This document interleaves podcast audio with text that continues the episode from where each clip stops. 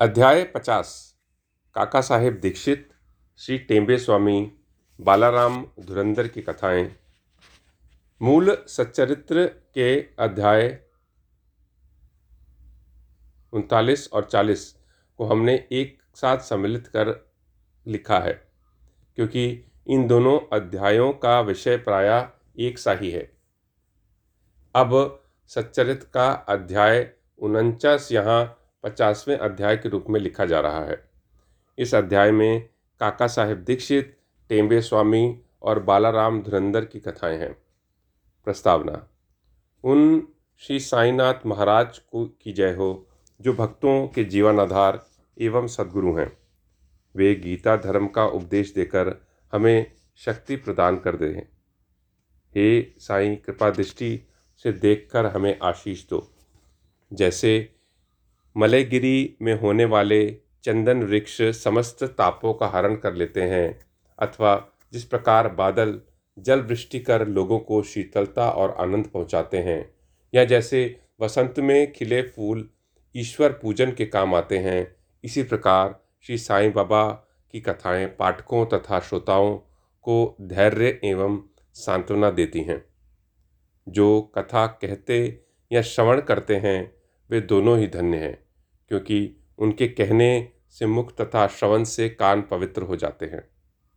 यह तो सर्वमान्य है कि चाहे हम सैकड़ों प्रकार की साधनाएँ क्यों न करें, जब तक सदगुरु की कृपा नहीं होती, तब तक हमें अपने आध्यात्मिक ध्येय की प्राप्ति नहीं हो सकती।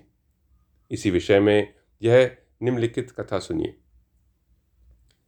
काका साहेब दीक्षित श्री हरि सीताराम उपनाम काका साहेब दीक्षित, वड़नगर के नागर ब्राह्मण कुल में खांडवा में पैदा हुए थे। उनकी प्राथमिक शिक्षा खांडवा और हिंडन घाट में हुई थी। माध्यमिक शिक्षा नागपुर में उच्च श्रेणी में प्राप्त करने के बाद उन्होंने पहले विल्सन तथा बाद में एल्फिस्टन कॉलेज में अध्ययन किया। उन्होंने ग्रेजुएट की डिग्री लेकर कानूनी और कानूनी सलाहकार, सॉलिसिटर और एलएलबी की परीक्षाएँ पास की और फिर वे सरकारी solicitor firm messrs little and company में कार्य करने लगे। इसके पश्चात उन्होंने अपनी एक सॉलिसिटर फर्म शुरू कर दी। पहले तो बाबा की कीर्ति उनके कानों तक नहीं पहुँची थी, परंतु इसके पश्चात वे शीघ्र ही बाबा के परम भक्त बन गए। जब वे लोनावला में निवास कर रहे थे तो उनकी अचानक भेंट अपने पुराने मित्र नाना साहेब चंदगोरसर से हुई। दोनों ही इधर उधर की चर्चाओं में समय बिताते थे।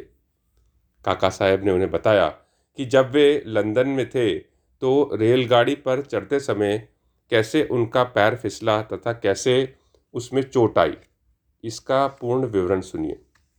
नाना साहेब ने उनसे कहा कि यदि तुम इस लंगड़ेपन तथा कष्ट से मुक्त होना चाहते हो तो मेरे सदगुरु श्री साईं बाबा की शरण में जाओ।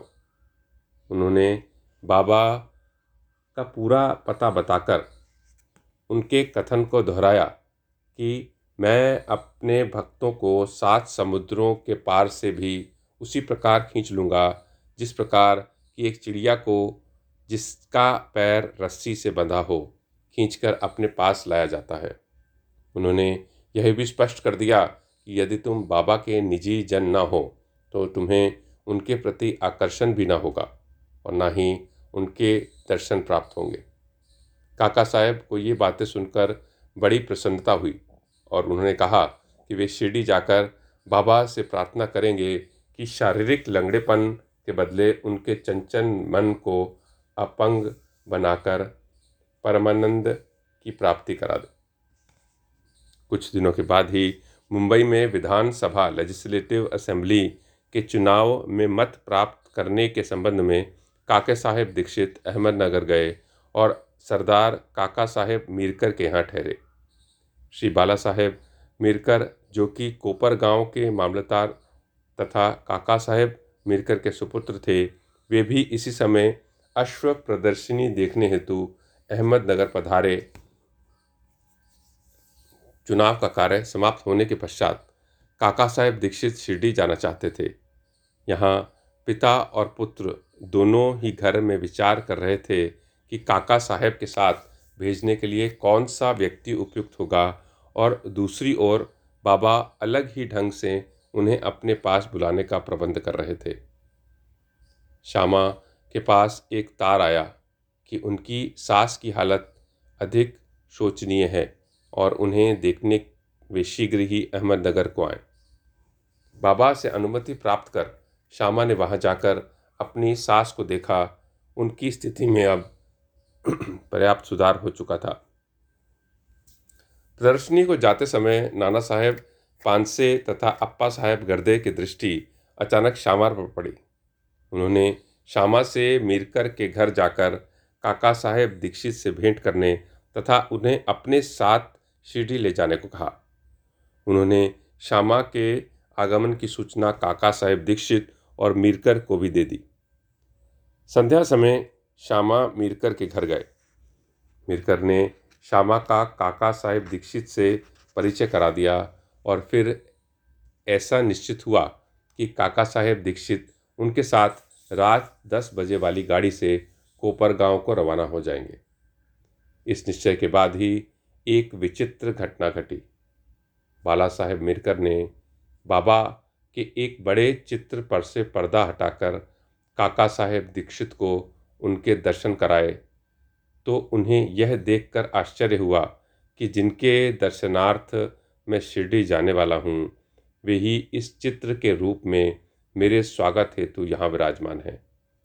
तब अत्यंत द्रवित होकर वे बाबा की वंदना करने लगे। यह चित्र मेघा का था और कांच लगने के लिए मीरकर के पास आया था।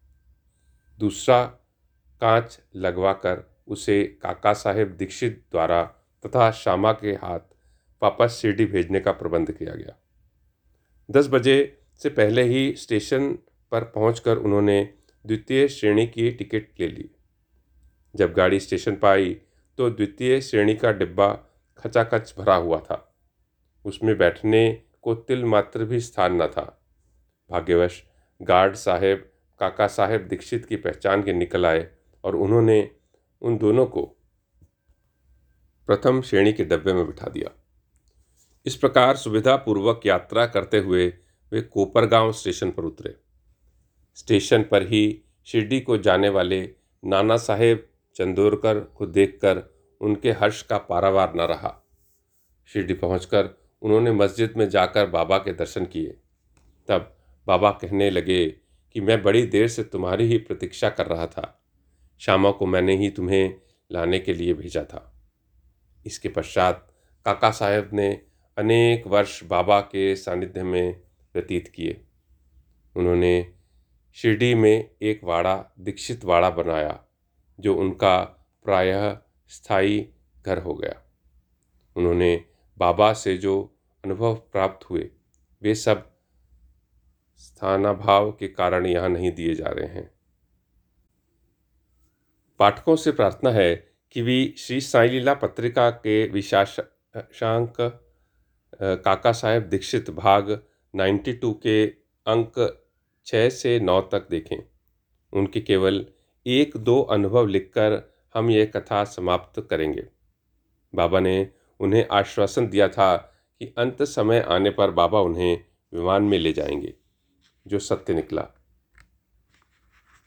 हेमाड पंत, वे एक बार हेमाड पंत के साथ रेल से यात्रा कर रहे थे। दोनों में साईं बाबा के विषय में बातें हो रही थीं। वे श्री साईं बाबा के ध्यान में अधिक तल्लीन हो गए। तभी अचानक उनकी गर्दन हिमाड पंत के कंधे से जा लगी और उन्होंने बिना किसी कष्ट या घबराहट के अपनी अंतिम श्वास छोड़ दी। श्री टेम्बे स्वामी, अब हम द्वितीय कथा पर आते हैं, जिससे स्पष्ट होता है कि संत परस्पर एक दूसरे को किस प्रकार भ्रातृवत प्रेम किया करते हैं। एक बार श्री वासुदेवानंद सरस्वती, जो कि टेम्बे स्वामी के नाम से प्रसिद्ध थे, ने गोदावरी के तीर पर राज महेंद्री में आकर डेरा डाला। वे भगवान दत्तात्रेय के कर्मकांडी ज्ञानी तथा योगी भक्त थे। नांदेड़ निज़ाम एस्टेट के एक वकील अपने मित्रों के साथ उनसे भेंट करने आए और वार्तालाप करते करते श्री साईं बाबा की चर्चा भी निकल आई। बाबा का नाम सुनकर स्वामी जी ने उन्हें करबद्ध प्रणाम किया और पुंडलीक राव वकील को एक श्रीफल देकर उन्हें कहा कि तुम जाकर मेरे भ्राता श्री साईं को प्रणाम कर कहना कि मुझे ना बिसरें तथा सदैव मुझ पर कृपा दृष्टि रखें। उन्होंने यह भी बतलाया कि सामान्यतः एक स्वामी दूसरे को प्रणाम नहीं करता, परंतु यहाँ विशेष रूप से ऐसा किया गया है। श्री पुंडलिक राव ने श्रीफल लेकर कहा कि मैं इसे बाबा को दे दूँगा तथा आपका संदेश भी पहुँचा दूँगा। एक मास के पश्चात ही पुंडलिक राव अन्य मित्रों सहित श्रीफल लेकर शिरडी को रवाना हुए। जब वे मनमाड़ पहुँचे तो प्यास लगने के कारण एक नाले का पानी पीने लगे। खाली पेट पानी न पीना चाहिए यह सोचकर उन्होंने कुछ चिवड़ा खाने को निकाला, जो खाने में बहुत अधिक तीखा प्रतीत हुआ। इसका तीखापन कम करने के लिए किसी ने नारियल फोड़कर उसमें खोपरा मिलाकर दिया। और इस तरह उन लोगों ने चिवड़ा स्वादिष्ट बनाकर खाया। अभाग्यवश, जो नारियल उनके हाथ से फूटा, यह वही था जो स्वामी जी ने पुंडलिक राव को भेंट में देने को दिया था। शिरडी के समीप पहुँचने पर उन्हें नारियल की स्मृति हो आई। उन्हें यह जानकर बड़ा दुख हुआ कि भेंट स्वरूप दिए जाने वाला नारियल ही फोड़ दिया गया था। डरते डरते और कांपते हुए वे शिरडी पहुँचे और वहाँ जाकर उन्होंने बाबा के दर्शन किए।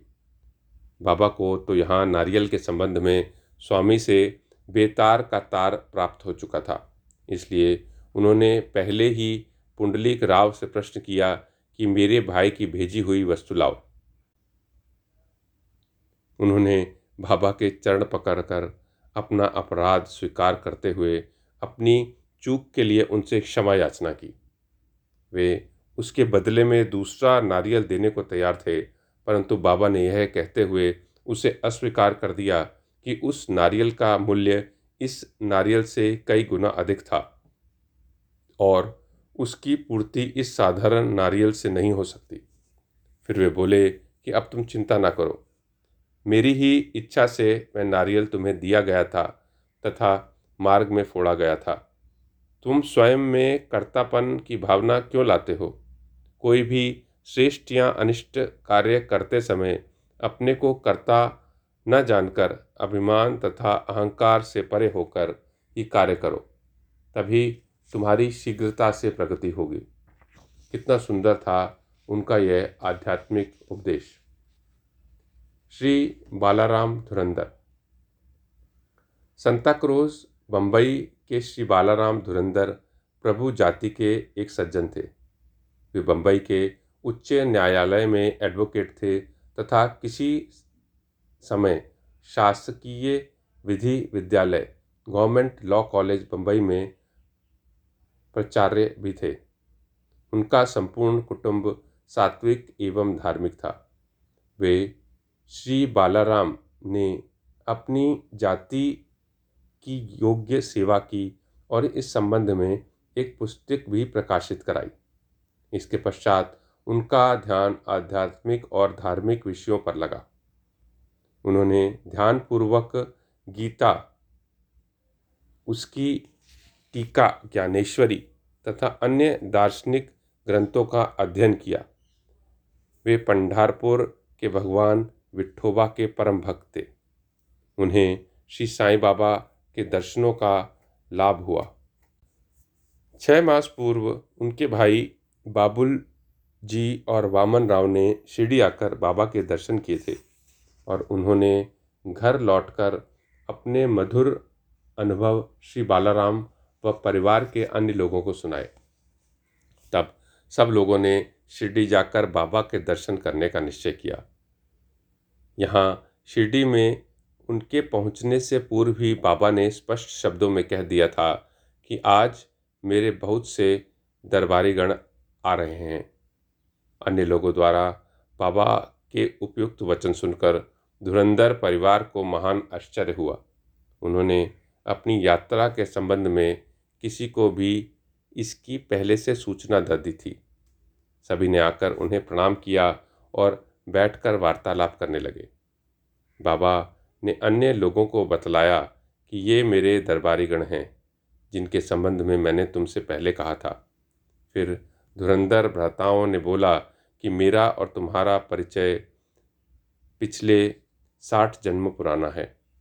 सभी नम्र और सभ्य थे, इसलिए वे सब हाथ जोड़े हुए बैठे बैठे बाबा की ओर निहारते रहे।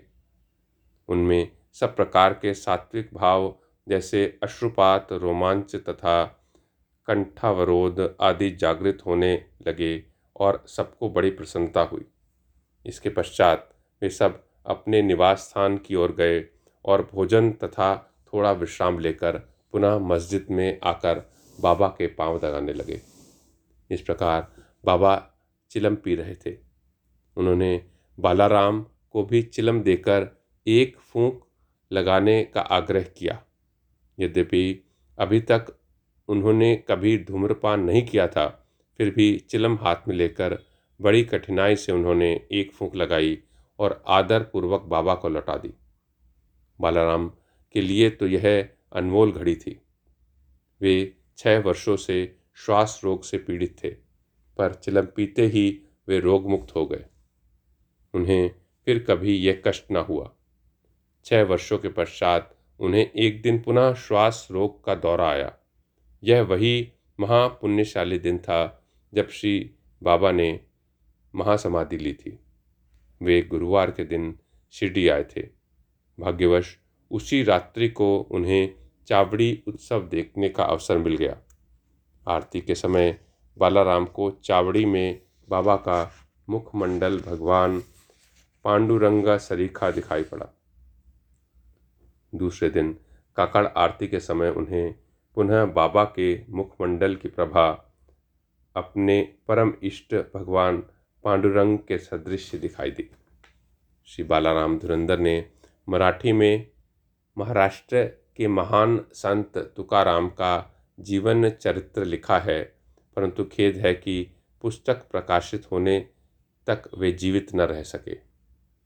उनके बंधुओं ने इस पुस्तक को प्रकाशित कराया। इस पुस्तक के प्रारंभ में पृष्ठ छः पर उनकी जीवन से संबंधित एक परिक्षेपक में उनकी शिरडी यात्रा का पूरा वर्णन है। श्री सद्गुरु साईनाथार्पण मस्तु, शुभम भवतु।